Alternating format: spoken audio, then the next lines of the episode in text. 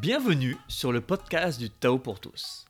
Chaque semaine, je décrypte et démystifie pour vous la philosophie taoïste. Une sorte de Dao De Jing pour les nuls, version 21e siècle. Tout ça pour vous inspirer et vous donner des conseils concrets, que vous soyez pratiquant ou néophyte. Vous écoutez l'épisode 50, Faut que ça change. Je suis Serge Gillette et depuis 2012, j'enseigne la pratique taoïste un peu partout en France. Je suis aussi fondateur de TheDaoProject.org, la seule plateforme dédiée à l'apprentissage, pratique et moderne du taoïsme. Le changement est un concept au cœur de nos vies. En parlant du changement, je fais référence à une double sensation. Celle que les choses ne peuvent pas rester les mêmes, que nous devons évoluer, que nous devons faire quelque chose de notre vie. Mais aussi qu'autour de nous, le monde change. Et je ne parle pas du changement climatique, même si on va se le prendre de plein fouet dans la face. Mais du fait que le monde ne nous attend pas, que la société bouge, évolue, et que nous sommes comme un bateau sur une mer mouvante, ou un surfeur sur sa planche. Cette instabilité peut faire peur, car dit changement dit inconnu. Alors, ça tombe bien, car dans le taoïsme, nous avons une réponse, un système pour gérer l'inconnu des changements, le Yi Jing. Je vous propose de vous en parler aujourd'hui. Je le dis souvent, malgré son nom trompeur, le Yi Jing n'est pas un livre. Pourquoi trompeur? Littéralement, Yi Jing signifie classique du changement ou classique de la simplicité. Il faut prendre ici le mot classique, non pas au sens d'original, comme dans le Coca-Cola classique, mais sous un autre angle. Le sens est ici celui d'un texte que l'on doit étudier, un texte que l'on se doit de connaître. On pourrait dire que le Yi Jing est un classique, au même titre que l'Avare de Molière. Mais alors c'est un livre? Oui, mais non. Je vais commencer par le oui, qui est simple. Il existe un livre, un classique, qui devait être étudié par tous ceux qui prétendaient passer les examens impériaux. Euh, devenir un magistrat de l'Empire, c'était la bonne planque, euh, genre l'ENA de l'époque. Tu passes ton examen et tu finis par administrer une petite ville de province. Tu es tranquille tant que tu ne fomentes pas de rébellion contre l'empereur et tu peux t'en mettre plein les poches avec les pots de vin. Comme quoi, on parle de changement, mais rien n'a beaucoup changé depuis l'Antiquité chinoise. Donc on a ce livre dont l'histoire est très incertaine et dont le contenu a évolué dans le temps. Oui, car au-delà d'un premier texte, il s'est enrichi d'une compilation de commentaires, et ce sans doute sur plusieurs siècles. Imaginez qu'au fil du temps, différents auteurs aient chacun leur tour ajouté une couche au livre. Leur ajout prend la forme d'une phrase ou d'un court paragraphe, et ce dans chaque chapitre. Le terme Yijing ne désigne non plus le texte originel, mais cet amoncellement. Ce serait un peu comme si ce n'était pas le texte de la pièce de Molière qui était le classique, mais le livre de chez Folio avec toutes ses notes de bas de page. J'imagine que c'est super d'avoir des commentaires de personnes de l'époque, non? Ça doit éclairer et ça évite d'interpréter aussi. Comment dire? Ça serait super si les commentaires n'étaient pas rédigés de manière cryptique, s'ils avaient pour vocation de faire réellement comprendre ou d'expliquer. En réalité, ce n'est pas le cas. Sauf si, bien sûr, tu penses que le message suivant, pris au hasard, peut t'éclairer. Puis, communication sans entrave et épuisement, se trouver mutuellement face à face. On dirait du Nostradamus chinois. On peut même se demander s'il y a toujours une vraie volonté d'ajouter sa pierre à l'édifice pour aider ou simplement pour se faire valoir. Allez, je vais ajouter un commentaire pour laisser ma trace. Mais bon, comme je n'ai rien compris, il faut que ce soit à la fois assez mystérieux et que ça ait l'air euh, profond. Et si je disais stabiliser la mâchoire, les paroles sont ordonnées, tout regret disparaît. C'est n'importe quoi. Non, c'est dans le texte canonique. Comme je le disais, on a différentes couches de commentaires, d'explications, dont entre autres de Confucius. Mais il n'était pas taoïste, Confucius. Non, mais cela n'a pas empêché de donner son avis, ou du moins des personnes se réclamant de sa filiation de le faire en son nom. Il n'était pas taoïste, mais ça les a pas empêchés. C'est un peu comme nos députés. Ils ne sont ni ingénieurs, ni économistes, ni professeurs, ni informaticiens, mais ils donnent leur avis, et quand on leur en laisse la possibilité, ils votent même des lois sur des sujets pointus qu'ils ne comprennent pas. Mais sur les logiciels libres, vous pouvez également avoir des pare-feux. Par exemple, nous, au ministère, nous avons un logiciel libre qui s'appelle OpenOffice. Et il y a effectivement un logiciel de sécurisation qui empêche, en effet, le ministère de la Culture d'avoir accès, bien sûr. Dédicace à notre ancienne ministre de la Culture, Christine Albanel, qui signe ce grand moment d'incompétence et d'inculture informatique. Donc ça, c'était pour oui, le Yijing est un livre. Maintenant, c'est un livre sur un système. Je peux prendre une analogie. Il existe un livre de cette célèbre collection au design jaune et noir qui s'intitule Le football pour les nuls. Ce livre est assez massif, 496 pages quand même, et comprend en plus des explications des différentes règles, de nombreux diagrammes et photos. Alors, peut-on dire, bien qu'il soit massif et très complet, que ce livre est le foot? Clairement non. C'est un livre sur le foot. Le foot, c'est pas un livre, c'est un sport. Tu viens de résumer exactement ce qu'est le Yijing. C'est un livre sur un sujet, mais ce n'est pas pour autant le sujet. Enfin, le Yijing, c'est quand même pas un sport. Non, c'est une partie d'un art. Les taoïstes ont rangé dans cinq grandes boîtes tout ce qui, selon eux, est nécessaire pour aller loin dans le développement de soi. Ces boîtes sont appelées arts. Et il en existe donc cinq. La montagne, la médecine, les formes, le mandat et la divination. Le Yijing fait partie de ce dernier art, la divination. Peux nous en dire un peu plus sur les autres arts? Non, parce que là, montagne, euh, les formes, quand même. Pas de souci. Si les noms sont un peu bizarres, ils font néanmoins sens. Commençons par ce qui est évident, la médecine. Il s'agit de la médecine taoïste, bien entendu, celle dont va dériver plus tard la médecine dite traditionnelle chinoise. C'est un système de soins qui comprend deux aspects. D'une part, une stratégie de traitement à base d'exercices, de pratiques énergétiques, voire quasiment magiques, et d'autre part, d'un modèle très précis. Ce modèle relie les troubles de l'esprit, les troubles physiques et les troubles de la vitalité dans l'humain. Il prend aussi en compte le patrimoine de l'individu ainsi que le monde dans lequel il vit. Aucun humain ne vit en vase clos, et ne pas tenir compte de ce qui l'entoure ne fait pas de sens.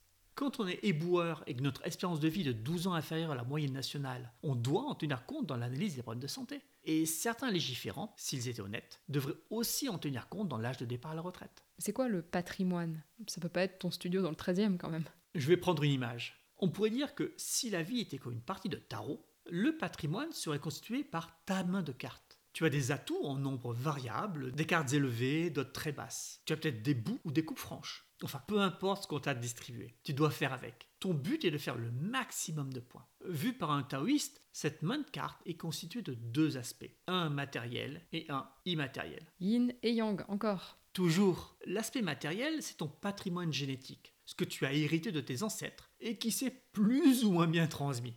L'aspect immatériel, ce sont des atouts non explicables par la génétique et qui donnent des capacités ou des tendances très particulières. Tu peux donner des exemples? Oui, par exemple, certaines personnes vont toujours trouver le meilleur prof, et ce, quel que soit le domaine. D'autres sauront toujours comment s'adapter aux différentes situations. Certains auront un vrai don avec les animaux. D'autres encore auront de sérieux talents artistiques, alors qu'il n'y a personne dans leur famille qui ait le moindre don à ce niveau-là. En plus, je crois pas qu'il y ait de gènes de la musique. Non, en effet. Donc pour les taoïstes, tout ce qui ne peut pas s'expliquer par la génétique provient de ce patrimoine immatériel. On dit qu'il vient du ciel avec une majuscule. De la même façon, on va dire que le patrimoine génétique, donc matériel, vient de la terre. L'humain est ainsi l'héritier en quelque sorte du ciel et de la terre. Ciel et terre sont en relation. Prospérité. Yijing, hexagramme 11.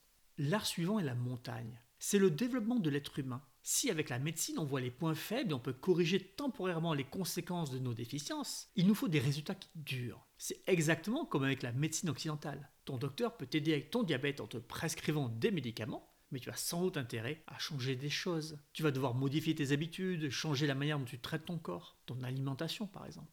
La montagne, c'est ce travail, à la fois corporel, énergétique et spirituel que tu fais sur toi. Le travail du corps, c'est ce qu'on appelle généralement le Qigong.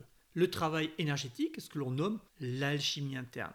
Et le travail spirituel, que le commun des mortels va appeler improprement méditation. Ah, je retrouve ce que tu enseignes sur The Dao Project. Oui, il y a une certaine cohérence dans ce que je fais.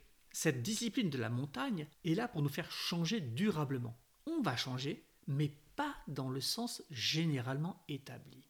En réalité, on va enlever ce qui nous empêche d'être nous-mêmes. On va enlever les crispations et les tensions qui nous empêchent d'avoir un mouvement fluide. On va enlever nos préjugés sur l'énergie, qui n'existe pas car soi-disant non mesurable. Et bizarrement, on ne va plus tomber malade. On va enlever notre pensée en arborescence et bizarrement, on va être enfin calme et attentif. Quel que soit le niveau de pratique, corporel, énergétique ou spirituel, on va éliminer ce qui nous dérange. Bon, ne rêvons pas, hein on ne va pas vraiment éliminer, mais plutôt diminuer ce qui nous dérange. En minimisant ce qui nous freine, voire nous bloque, nous allons enfin réussir à être nous-mêmes. Enfin, non, ce n'est pas exactement ça. Nous sommes toujours nous-mêmes. Là, ce qui change, c'est que nous allons enfin nous comporter comme nous devrions le faire, agir comme nous pouvons le faire, utiliser réellement nos talents. Nous allons laisser tomber les masques et vivre comme nous-mêmes, pas comme une espèce de rôle dans une pièce de théâtre. C'est ça le premier sens du changement. Mais pourquoi appeler ça changement si on ne change pas? Vu de l'extérieur, on va changer. C'est ce que vont nous dire nos connaissances. Oh, c'est incroyable Tu t'énerves plus comme avant Tu as changé Maintenant, quand on te parle, tu écoutes vraiment. Et ainsi de suite. hein. Nous n'avons pas changé. Nous sommes toujours nous-mêmes. Ce qui a changé, ce sont nos manières de faire, nos mauvaises habitudes remplacées par des bonnes. Le fond de notre être, lui, n'a pas bougé d'un iota. Ok pour le changement. Mais pourquoi la montagne comme nom? C'est une allusion au fait qu'une montagne, bien que posée sur le sol, s'élève haut et se rapproche du ciel. Ah oui, comme cette histoire d'humain qui doit s'élever, mais tout en restant les pieds sur terre. Tout à fait, avec en plus un détail qui nous donne des indications sur la pratique. La montagne peut s'élever haut car sa base est large. Et la base pour la pratique de l'humain, c'est tous ces premiers exercices, toutes ces consignes qui font suer. C'est toutes ces pratiques qui n'ont pas l'air de produire grand-chose. Je devrais dire, avec lesquelles on ne peut pas frimer. Ce qu'on veut en général, c'est du brillant, quelque chose qui nous mette en valeur auprès des autres, pas cette base terne. Le mot montagne est un pense-bête, un post-it avec écrit dessus Bosse tes bases si tu veux aller loin. C'est marrant comme dans le domaine sportif, personne ne remet en question l'entraîneur quand il fait répéter des exercices vus au premier cours. Aucun nageur olympique ne rechigne à faire des séries d'éducatifs. Personne ne va râler en allant faire un cours d'équitation s'il commence par penser son cheval et à le faire marcher au pas. Aucun boxeur ne râle de faire de la corde à sauter. C'est la base et c'est essentiel. Mais bon, dans le développement de l'humain, on veut pouvoir frimer et on va souvent oublier ce bon sens. On veut les derniers exercices, les plus brillants, soi-disant les plus puissants. Et oui, c'est paradoxal quand on pense qu'on parle de développement humain. Après, dans les cinq arts, on a les formes et le mandat. Les formes, c'est l'étude du monde qui nous entoure, des gens qui nous entourent. On les étudie du point de vue de leur aspect, de leur propriété, de leur forme, justement. C'est là qu'on va retrouver le feng shui et le mianshang du visage. Le taoïste sait qu'il vit dans le monde, donc il se dit que s'il comprend mieux le monde, il aura plus de chances de s'en sortir.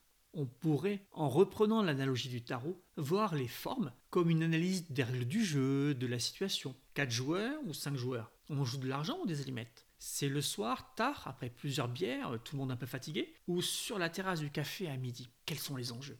Donc c'est essentiel pour la médecine taoïste, parce que tu as dit qu'elle s'occupait de l'humain dans son environnement. Oui, c'est une partie importante, même si elle n'est pas primordiale. Lequel de nous, du monde, est le maillon faible? Nous, Entre nous et le monde, lequel change plus rapidement? Nous, Oui, donc il faut d'abord s'occuper de soi, du plus simple, hein, du plus rapide. Après, on s'occupera du monde. On n'oublie pas qu'il a une influence sur notre vie, on en tient compte. Mais ce qui est plus rapide à corriger, c'est nous. Déménager, changer de région, s'éloigner d'une famille toxique peut prendre du temps et demander des ressources financières dont on ne dispose pas. Développer le lâcher-prise peut ne demander que quelques mois. Et pour continuer sur les cinq cartes tout en restant sur l'analogie avec les cartes, le mandat, c'est l'étude de la main qu'on nous a distribuée et du contrat qu'on nous a demandé de réaliser avec. C'est un peu comme si le donneur nous avait chuchoté dans l'oreille, une fois nos cartes distribuées, Oh gars, avec ça, tu vas devoir faire une garde contre. ouais, le problème c'est que dans la vie, personne te dit ce que tu dois faire. Bah justement, c'est pour cette raison que les taoïstes étudient le mandat. Nous avons des méthodes pour voir nos points forts, euh, nos atouts, hein, nos points faibles, et pour savoir quel contrat on s'est engagé à remplir. Et pourquoi on appelle ça le mandat? On ne va pas le recevoir par la poste. Non, cela fait référence au nom complet qui est le mandat du ciel. Selon nous autres taoïstes, le ciel te charge d'exécuter une mission. Il te donne le pouvoir de le faire à sa place. Il te mandate. Le pouvoir, c'est ta main de carte. C'est en effet la main de carte. Et on dit qu'il t'a donné le bon jeu pour que tu puisses remplir le contrat qui va avec. À toi de jouer correctement. Elle a fait une garde contre Et elle annonce. et elle annonce une misère. Encore faut-il connaître son mandat. Ah, mais ça, tu l'enseignes pas. Non, pas encore, car c'est moins important que la montagne. Si je prends une autre analogie et je compare la vie à un voyage, où l'on doit aller du point A au point B en voiture, qu'est-ce qui est important? De savoir où on doit aller. Pas d'avoir une voiture? Pas de savoir la conduire? Pas de connaître le code de la route? Pas de savoir lire une carte routière Ah, vu comme ça. C'est bien gentil de savoir où aller, mais tant que l'on n'est pas un minimum près, cette information est inutile. Pire, cela peut être contre-productif, car on va s'imaginer des choses. On risque de fantasmer. Et comme tous ceux qui ont suivi la dernière masterclass le savent, il s'agit là de l'un des huit vices de l'humain. Mais on part que lorsqu'on est prêt. Non, en part avant. mais pas trop vite. Et c'est très important, on va continuer de se former en route. Car n'oublions pas que, même en connaissant la destination, nous n'avons pas d'idée précise sur les embûches qui vont se dresser sur notre chemin. Bah quand même, si je fais un Paris-Pékin en deux chevaux, je sais quel paysage je vais traverser. Oui, mais est-ce que tu as une idée précise du nombre d'accidents de la route, du nombre d'inondations, de pneus crevés, d'orages de grêle, de guerre civile, de pots de vin auxquels tu seras confronté? Non. C'est de ça dont on parle. La montagne sert à te préparer au mieux à tout ce qui peut t'arriver. Le travail de la montagne est au départ relativement indépendant du chemin que tu vas prendre par la suite. Il s'agit de donner toutes les qualités de base, soit, pour reprendre l'analogie du voyage, savoir conduire, ne pas paniquer, connaître les gestes de premier secours, savoir changer une roue, s'abriter, négocier avec les autorités. Plus la destination du voyage se précise, plus ton travail va s'affiner, se rendre plus précis dans certains domaines et moins dans d'autres. Pas la peine d'apprendre le code de la route des USA pour aller à Pékin. Comme tu vois, le problème de la destination arrive assez tard dans le travail de l'humain. Et chose amusante, en travaillant sur soi à se changer, on va petit à petit réaliser quel est notre but. Car si on peut trouver son but via le calcul du mandat, on peut aussi le trouver via... La clarté, qui est développée dans les pratiques de l'esprit, donc dans la montagne. Comme quoi, c'est quand même bien foutu. L'étude du mandat sert pour le prof et aussi pour avoir des indications plus précises sur certains aspects. Mais l'élève peut en sortir juste avec la montagne. Il y a un petit problème avec le mandat. Les gens qui n'ont pas acquis des qualités comme le silence mental, l'empathie, le lâcher-prise, la clarté, la non-action, vont non seulement en tirer des conclusions pas très justes, mais en plus ils ne vont pas nécessairement agir, ou pas agir dans la bonne direction. C'est quand même un point récurrent. On sait qu'on a ceci ou cela comme problème, mais que fait-on concrètement? On peut se conforter dans l'idée qu'un jour on a prévu de la Pékin en deux chevaux, sans pourtant faire quoi que ce soit dans ce sens. Même pas acheter une deux chevaux. C'est comme tous ceux qui disent Oh, je ferai ça quand je serai à la retraite. On va en reparler. Sans compter ceux qui se la pètent parce qu'ils pensent avoir une mission plus grande que celle des autres. Oui, sans compter cet aspect orgueilleux. En passant, il n'y a pas de hiérarchie dans les missions. Aucune n'est au-dessus d'une autre. C'est un petit peu comme si dans le corps humain, les organes faisaient la compétition pour savoir lequel était le plus important entre le cœur, le foie, le poumon et le rein. Pour revenir sur cette idée de voyage et d'accidents de la route qui ne sont pas prévisibles, c'est là qu'intervient le cinquième art, la divination, non? Bingo La divination sert à obtenir une bonne idée de ce qui nous attend, et donc de se préparer au mieux. Tu peux voir ça comme l'appli Waze. Elle t'indique les accidents, les inondations, les bancs de brouillard. Et si tu as deux neurones, tu agis en conséquence. Par exemple, en ralentissant. Eh bien, la divination, c'est non seulement avoir un petit picto qui s'allume, mais aussi avoir un petit conseil qui va avec. Ralentissez, changez de route, rangez-vous sous un pont et attendez que l'orage de grêle passe. Car oui, c'est bien gentil d'être prévenu, mais si on ne sait pas que faire, faut avouer que ça ne nous aide pas beaucoup. Le système du Yijing est donc à la fois un système pour nous prévenir de l'évolution probable d'une situation, mais aussi pour nous donner les indications nécessaires à traverser cette situation euh, du mieux possible. Mais tu pourrais pas l'utiliser en combinaison avec la montagne pour savoir quoi travailler ou comment C'est en réalité l'une des applications majeures du Yijing, celle de nous guider dans notre travail sur nous. Toute notre tradition, son enseignement, ma pédagogie, est basée intégralement sur ce système. On peut certes l'utiliser pour savoir si Marina aura son permis de conduire, mais c'est beaucoup plus intéressant de l'utiliser pour savoir quoi ou comment pratiquer. Mais comment on peut prévoir le futur? Ça t'est jamais arrivé en voyant quelqu'un manger de la soupe de te dire Oula, vu comme il y va goulûment, il va se remettre sur la chemise. Eh ben, c'est de la divination. Ton esprit, à partir des données qu'il perçoit, va arriver à une conclusion de ce qui est probable. Tu ne sais pas exactement pourquoi la soupe va tomber, si c'est la forme de la cuillère, la vitesse de celle-ci, les tremblotements de la main. Tu ne sais pas, mais pourtant tu as une idée du futur. Le fait que la soupe se répande sur la chemise pourrait apparaître comme le fruit du hasard. Mais comme le disait Voltaire, ce que nous appelons le hasard n'est et ne peut être que la cause ignorée d'un effet connu. Ok, tu peux donner un autre exemple que celui de la soupe? Alors oui, il y a longtemps, quand avec un camarade qui va se reconnaître, on étudiait le Yijing, il avait un déménagement à faire. Qu'est-ce qu'il se dit? Si je tirais le Yijing, voir comment ça va se passer ce week-end. Il fait ça et obtient comme hexagramme le 28. Daguo, le grand excès. Cet hexagramme parle d'une situation où quelque chose subit un stress très grand qui menace de le faire rompre. Euh, Mon pote se dit Oula, faut que je fasse attention, je risque de me faire mal ce week-end en portant un carton trop lourd. En réalité, le Yijing faisait référence à autre chose. Le canapé de l'appartement à déménager était un peu trop grand pour passer par la porte, et ils ont donc décidé de le faire passer par la fenêtre du premier étage. À peine en porte-à-faux, il n'a pas supporté son propre poids et il s'est brisé en deux. Ah oui, mais donc c'est pas très précis ce que dit le Yijing. Oui et non. Si on parle de résultats, du point de vue du canapé, c'était très précis.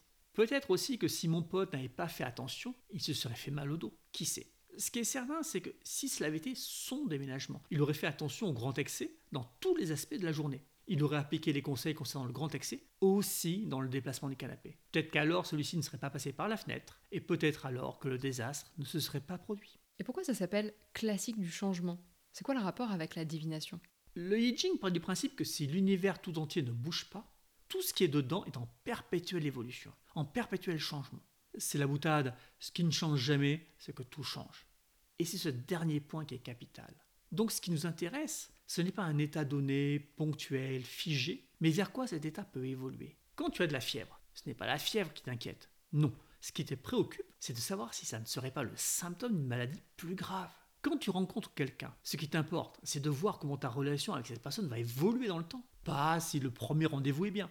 Attends, c'est important que le premier contact y soit génial, non? Vraiment, tu as un super premier contact avec quelqu'un. Tes premiers rendez-vous se passent vraiment bien. Cool. Mais attention, exemple véridique. Qui te dit que cette personne n'est pas violente Ou qu'elle n'est pas grande consommatrice de cocaïne Ou qu'elle n'a pas une addiction au jeu?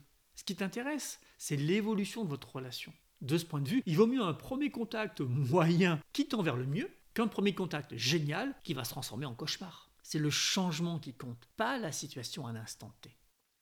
Le changement, c'est maintenant. Le changement, c'est maintenant. C'est ce que je vous dis d'une autre manière quand je mets en avant non pas les résultats qu'on obtient, mais les efforts et la sincérité que l'on met dans la pratique. Le bon résultat peut être ponctuel. Super, tu as réussi à sentir le calme du mental pendant 5 secondes. C'est une réussite, prends ton bon point. Mais qui sait si cela se reproduira? En revanche, les efforts, la sincérité dans la pratique vont sans cesse t'amener vers le changement. Et c'est mille fois plus intéressant en termes de développement de soi. Et comment fonctionne ce système du Yijing? Bon, pour résumer très succinctement, les taoïstes ont modélisé 64 situations avec leurs évolutions possibles, leurs changements. Chacune de ces situations est représentée par une figure composée de six traits. Le terme chinois pour les désigner est dagua, grande articulation, et en français on parle d'hexagramme, euh, rapport aux six lignes, hexa 6. 64, c'est pas beaucoup. Non, mais avec les variations, on arrive déjà à 4096 possibilités, ce qui est déjà plus. Après, que vaut-il mieux? Des millions de cas particuliers ou des méta-situations? Personnellement, je préfère avoir à comprendre 64 concepts que plusieurs milliers. Et dans les faits, ça fonctionne. C'est déjà le genre de conseil qu'intuitivement on peut connaître. Plutôt que de te dire fais attention avant de traverser la route au niveau de la boulangerie, on va dire la situation présente un risque. Étudie bien tout avant d'agir. Ça va s'appliquer non seulement pour aller chercher le pain, mais aussi à ta demande d'augmentation, à la rédaction du dernier rapport de résultats. Il n'y a pas de limite.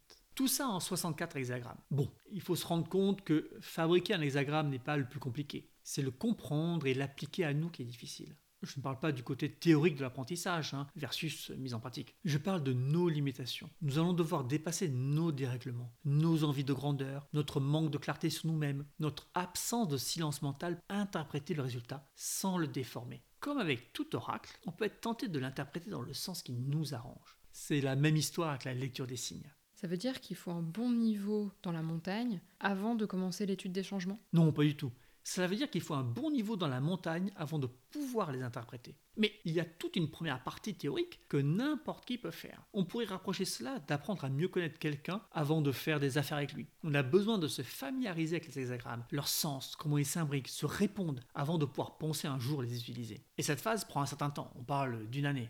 Donc autant commencer tôt. Hein. C'est pareil pour tous les outils. C'est juste. J'ai beau avoir un poste de soudure électrique, je ne vais pas me lancer dans un gros projet avant de m'être bien entraîné avant. L'étude du Yijing se fait en pas successives. On voit les 64 hexagrammes une première fois, avec un travail très spécifique et très personnel à faire. Puis on les revoit deux par deux pour mettre en évidence de nouveaux aspects qui n'ont pas été vus. Ensuite, comme on commence vraiment à les connaître, on va les voir sous l'angle très précis de la pratique taoïste. Et enfin, on va voir la lecture taoïste des hexagrammes, en liaison avec le monde et en liaison avec notre mandat. Sur thedaoproject.org, chaque phase correspond à un cursus. Premier cursus, première phase, et ainsi de suite. Ah ouais, c'est long. Oui, et encore une fois, c'est normal, car nous devons changer. Oui, encore une fois ce mot. Changer de manière de voir le monde, ou de moins de filtre à appliquer sur le monde pour, d'une certaine manière, mieux le comprendre. Il faut bien se rendre compte que rien de durable dans l'individu ne se fait rapidement. On pourrait dire que Rome ne s'est pas faite en un jour. Je pourrais aussi vous renvoyer à l'hexagramme 53 qui parle exactement de ce concept, celui de développement graduel.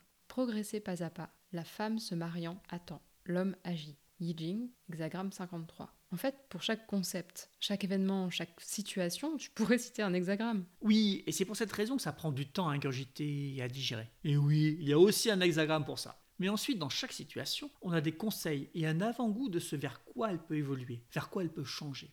Pour résumer, nous avons donc deux notions de changement. Nous avons celui qui est perçu par les autres, mais qui n'est en réalité que la levée d'un voile qui nous masque, qui nous dissimulait tant aux autres qu'à nous-mêmes. Ce changement est en réalité une épuration, un élagage, et dans le Jing, il y a, vous vous en doutez, un hexagramme qui en parle. Le second est celui de notre interaction avec le monde, ou des détails du monde qui nous entoure. Celui-là est un vrai mouvement, comme celui de la mer. Et si nous voulons pouvoir en profiter, ne pas finir brisé comme le canapé, il faut pouvoir les lire, à la manière du surfeur qui lit les vagues.